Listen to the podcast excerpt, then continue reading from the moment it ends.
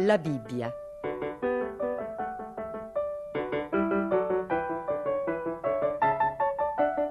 Omero Antonutti legge la Genesi.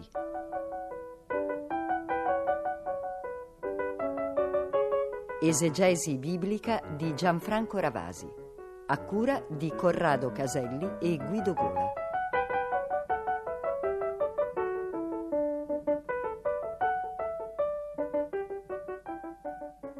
Col capitolo dodicesimo della Genesi abbiamo una grande svolta.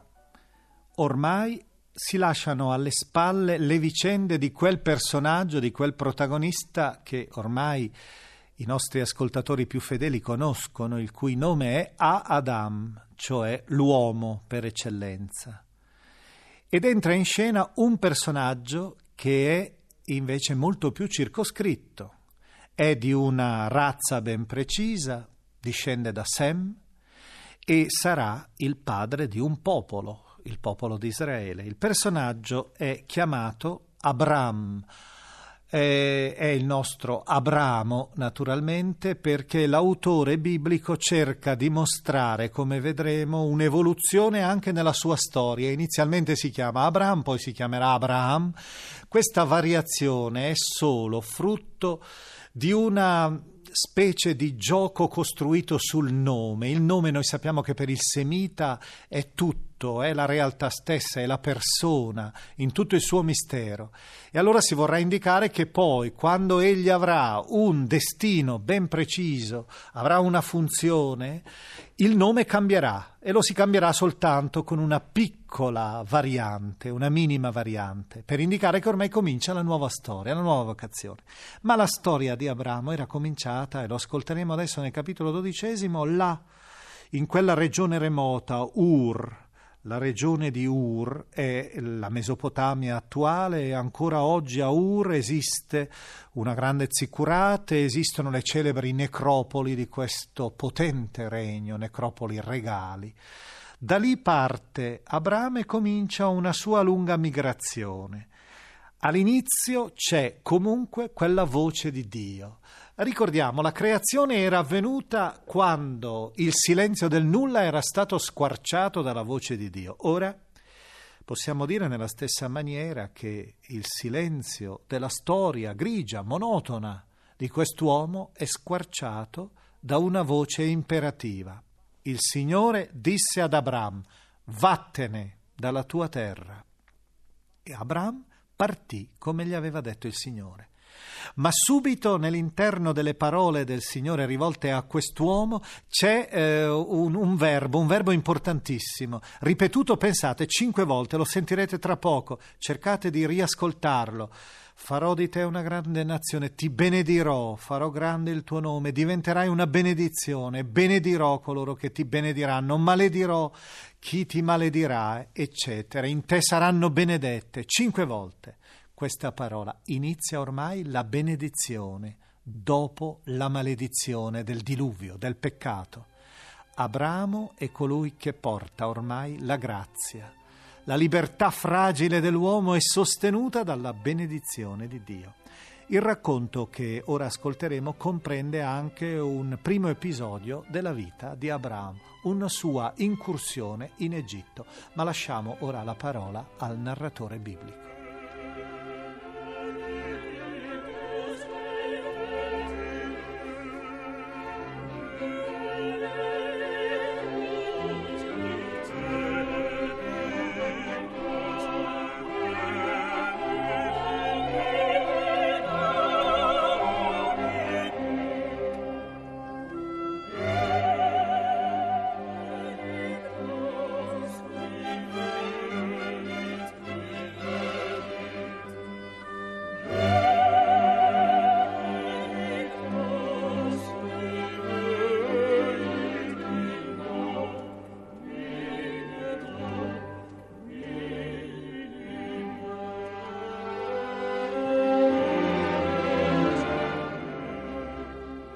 Il Signore disse ad Abram, Vattene dalla tua terra, dalla tua parentela e dalla casa di tuo padre, verso la terra che io ti mostrerò.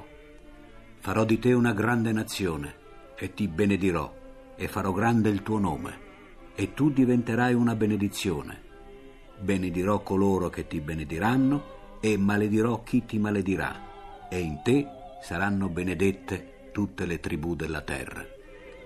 Allora Abram partì, come gli aveva detto il Signore, e con lui partì Lot. Abram aveva 75 anni quando lasciò Carran.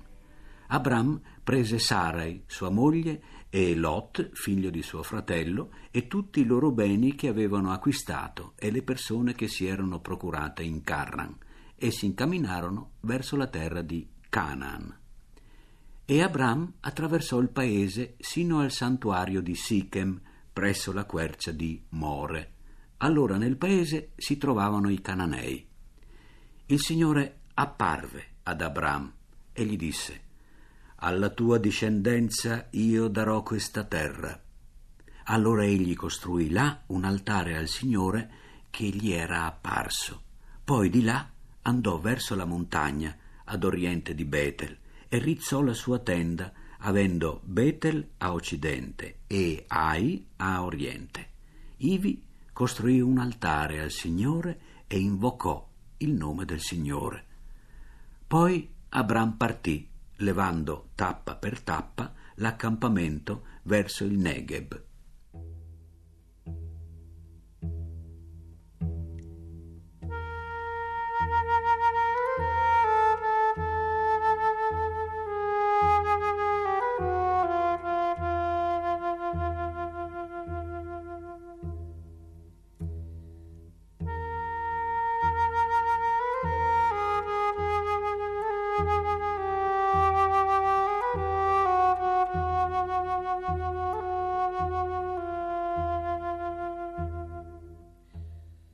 Or avvenne una carestia nel paese e Abram discese in Egitto per soggiornarvi perché la carestia gravava sul paese.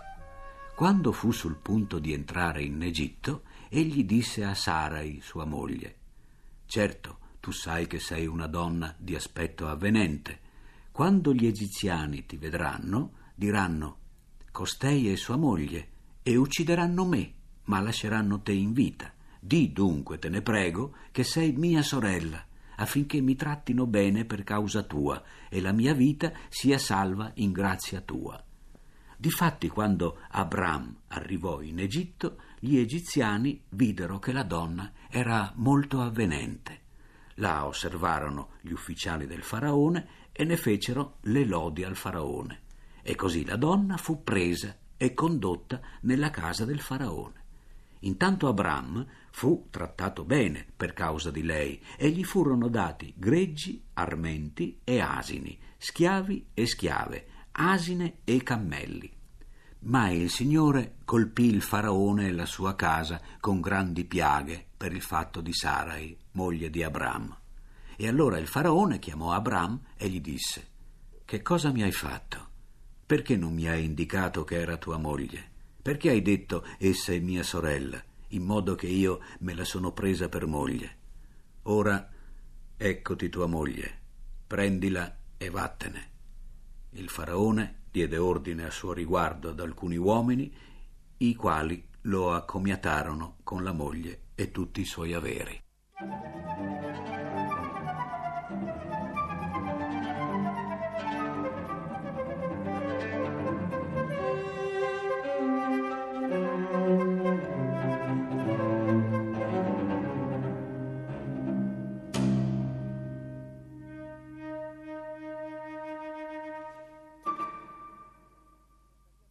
Il racconto della vicenda di Abramo prosegue. Egli è migrato ormai in quella che noi chiamiamo adesso la Palestina, allora era la terra di Canaan, una popolazione indigena che là eh, era stanziata da tempo.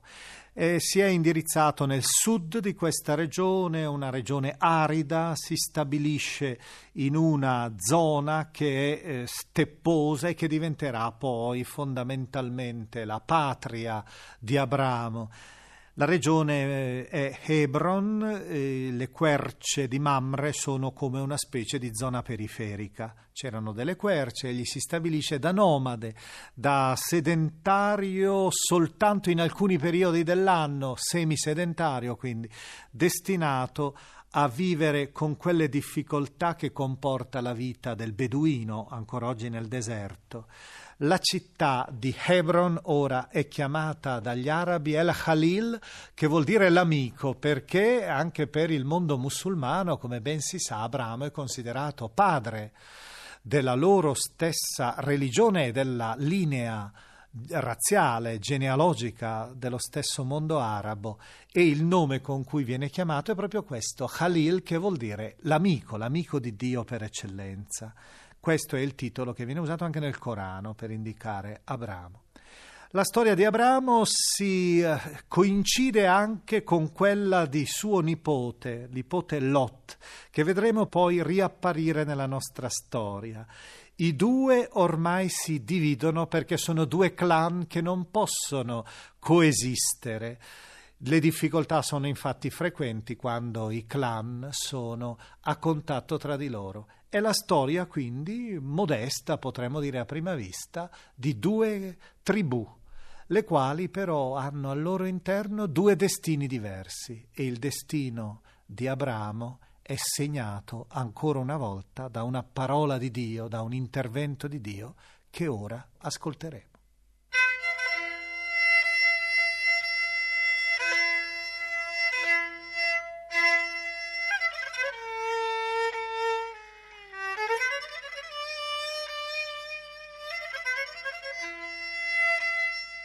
Dall'Egitto Abram risalì verso Negev con la moglie e tutti i suoi averi. Lot era con lui. Abram era molto ricco di bestiame, di argento e oro. Dal Negev ritornò sulle sue tappe fino a Betel, fino al luogo dove era già prima la sua tenda, tra Betel e Ai, al luogo dell'altare che gli aveva eretto prima. Ivi Abram invocò il nome del Signore. Anche a Lot, che viaggiava con Abram, appartenevano greggi, armenti e tende, e il territorio non bastava a una loro abitazione comune, perché avevano beni troppo grandi per poter abitare insieme. Ora avvenne una lite tra i pastori del bestiame di Abram e i pastori del bestiame di Lot, mentre i cananei e i perizziti abitavano nel paese. Abram disse perciò a Lot, non ci sia discordia fra me e te, tra i miei pastori e i tuoi, perché noi siamo fratelli. Non sta forse davanti a te tutto il paese? Separati da me. Se tu vai a sinistra, io andrò verso destra. Se vai a destra, me ne andrò verso sinistra. Allora Lot alzò gli occhi e osservò tutta la valle del Giordano, perché era tutta irrigata prima che il Signore distruggesse Sodoma e Gomorra, come il giardino del Signore, come il paese d'Egitto, fin verso Zoar. E Lot scelse per sé tutta la valle del Giordano e trasportò le tende verso oriente. Così si separarono l'uno dall'altro. Abram risiedette nel paese di Canaan e Lot risiedette nelle città della valle e acquistò il diritto di pascolare vicino Sodoma, nonostante che la gente di Sodoma fosse molto cattiva e peccatrice. Il Signore disse ad Abram, dopo che Lot si fu separato da lui, Alza gli occhi e dal santuario dove stai spingi lo sguardo verso settentrione e mezzogiorno, verso oriente e occidente tutto il paese che tu vedi io lo darò a te e alla tua discendenza per sempre. Renderò la tua discendenza come la polvere della terra. Se qualcuno può contare la polvere della terra, anche i tuoi discendenti potrà contare. Alzati, percorri il paese in lungo e in largo, perché io lo darò a te. Poi Abram acquistò il diritto di pascolare e di andarsi a stabilire alla quercia di Mamre, che è a Hebron, e vi costruì un altare al Signore.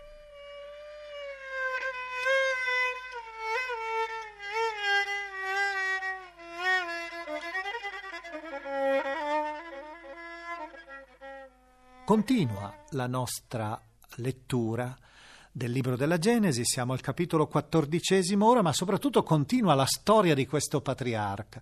La domanda forse che qualcheduno ci potrà rivolgere è questo: che cosa significa il nome Abramo? Tutti i nomi hanno un significato nell'Antico Oriente. Il nome era conosciuto anche fuori del mondo ebraico e significa letteralmente il mio padre si è molto innalzato, esaltato, glorificato, ma il mio padre è nella fattispecie Dio, il Dio protettore. È un nome quindi divino che viene usato, applicato ad una persona che porta quasi come simbolo, il, come vessillo il nome del suo Dio. La storia che ora ascolteremo è quasi, diremmo, di politica internazionale. Abramo ha degli scontri, ha uno scontro con quattro re dell'Oriente, anche il clan di suo nipote ha uno scontro negativo in questo caso con questi quattro re dell'Oriente.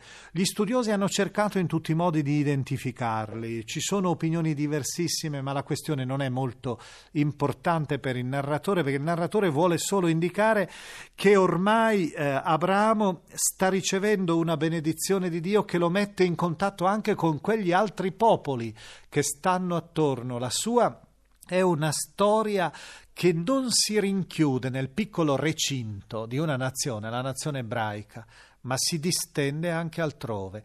Ed ecco che uno di questi contatti è importante, il contatto che Abramo ha con Melchisedec, re di Salem. Ecco, chi è Melchisedec innanzitutto? È un re sacerdote. La parola Melchisedec significa re di giustizia. Era re di Salem e il nome Salem significherebbe di per sé qualcosa di integro, di compiuto, di perfetto e anche qualcosa di pacifico, di pace. È quello che diventerà poi Shalom in ebraico, pace, un che, un termine che sanno, che conoscono anche eh, tanti nostri ascoltatori. Ma Salem diventerà poi Gerusalemme. Quindi è un re pagano il quale ha un contatto con Abramo e il contatto è un contatto positivo, anzi Egli benedice Abramo, per cui si vuole quasi indicare che l'orizzonte della salvezza che porta Abramo si dirama dilaga anche su questi altri popoli, su un popolo in particolare, su una comunità, la comunità che sarà poi quella di Gerusalemme. E allora il narratore che racconta questa storia di questo piccolo centro che avremo occasione naturalmente nella nostra lunga lettura di conoscere in tutte le sue vicende, il centro è Gerusalemme, diventerà poi Gerusalemme, ecco il re porta in sé già un'anticipazione di quel destino che sarà poi il destino della città santa, la città per eccellenza benedetta, che ora è già attraversata, calcata, diremmo, dai piedi del padre fondatore della tradizione di Israele.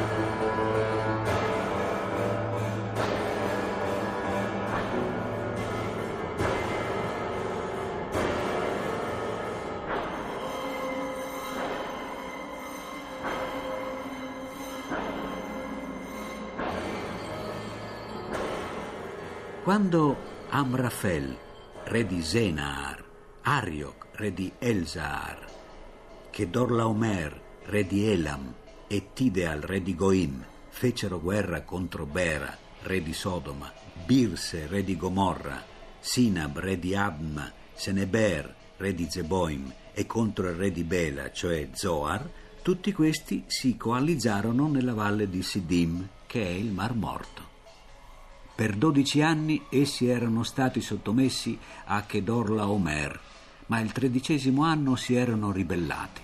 Nell'anno quattordicesimo venne Chedarla Omer insieme ai re che erano con lui e sconfissero i Refaim, ad Asterot Karnaim, gli Zuzin ad Am, gli Emim a Save Kiriataim, gli Urriti nelle loro montagne di Seir fino a El Paran, che è presso il deserto. Poi ritornarono indietro e vennero a Emmispat, che è Cades, e devastarono tutto il territorio degli Amaleciti e anche degli Amorrei che abitavano in Cazazon Tamar.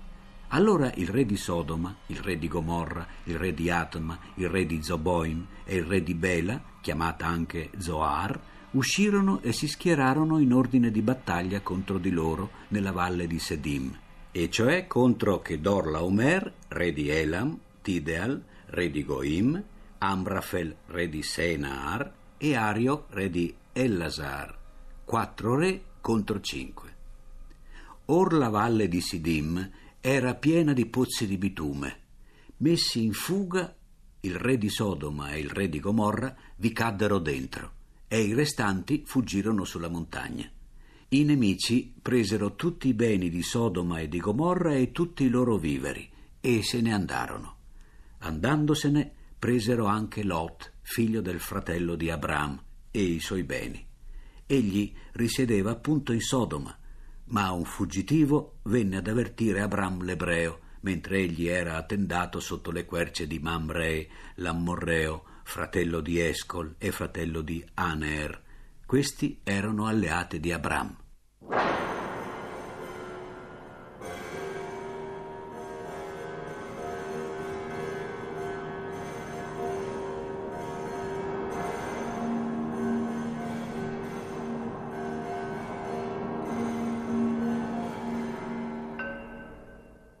Quando Abram seppe che suo fratello era stato condotto via prigioniero, mobilitò i suoi mercenari, servi nati nella sua casa, in numero di 318, e intraprese l'inseguimento fino a Dan. Poi divise le schiere contro di essi. Di notte lui con i suoi servi li sbaragliò e proseguì l'inseguimento fino a Coba, a settentrione di Damasco. Recuperò così tutta la roba e anche Lot, suo fratello e i suoi beni, con le donne e il rimanente personale. E il re di Sodoma gli uscì incontro dopo il suo ritorno dalla sconfitta di Kedor Laomer e dei re che erano con lui nella valle di Save, detta pure la valle del re. Intanto Melchisedec, re di Salem, fece portare pane e vino. Era sacerdote di Dio Altissimo e benedisse Abram dicendo sia benedetto Abram dal Dio Altissimo, creatore del cielo e della terra, e benedetto sia il Dio Altissimo che ti ha dato nelle mani i tuoi nemici. Abram gli diede la decima di tutto. Poi il re di Sodoma disse ad Abram, Consegnami le persone e prendi pure per te i beni. Ma Abram disse al re di Sodoma, Ho alzato la mano davanti al Signore Dio Altissimo, creatore del cielo e della terra, né un filo o un legaccio di sandalo, né alcunché di ciò che è tuo io prenderò, sicché tu non possa dire sono io che ho arricchito Abram. Per me niente se non quello che i soldati hanno consumato e la parte spettante agli uomini che sono venuti con me, cioè Escol, Aner e Mamre. Essi sì riceveranno la loro parte.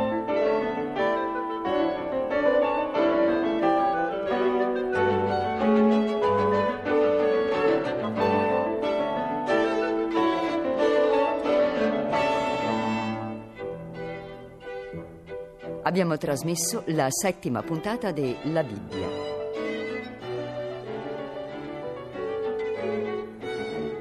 Esegesi biblica di Gianfranco Ravasi. Lettura di Omero Antonutti. Da La Bibbia di Famiglia Cristiana. Nuovissima versione dai testi originali. Edizioni San Paolo.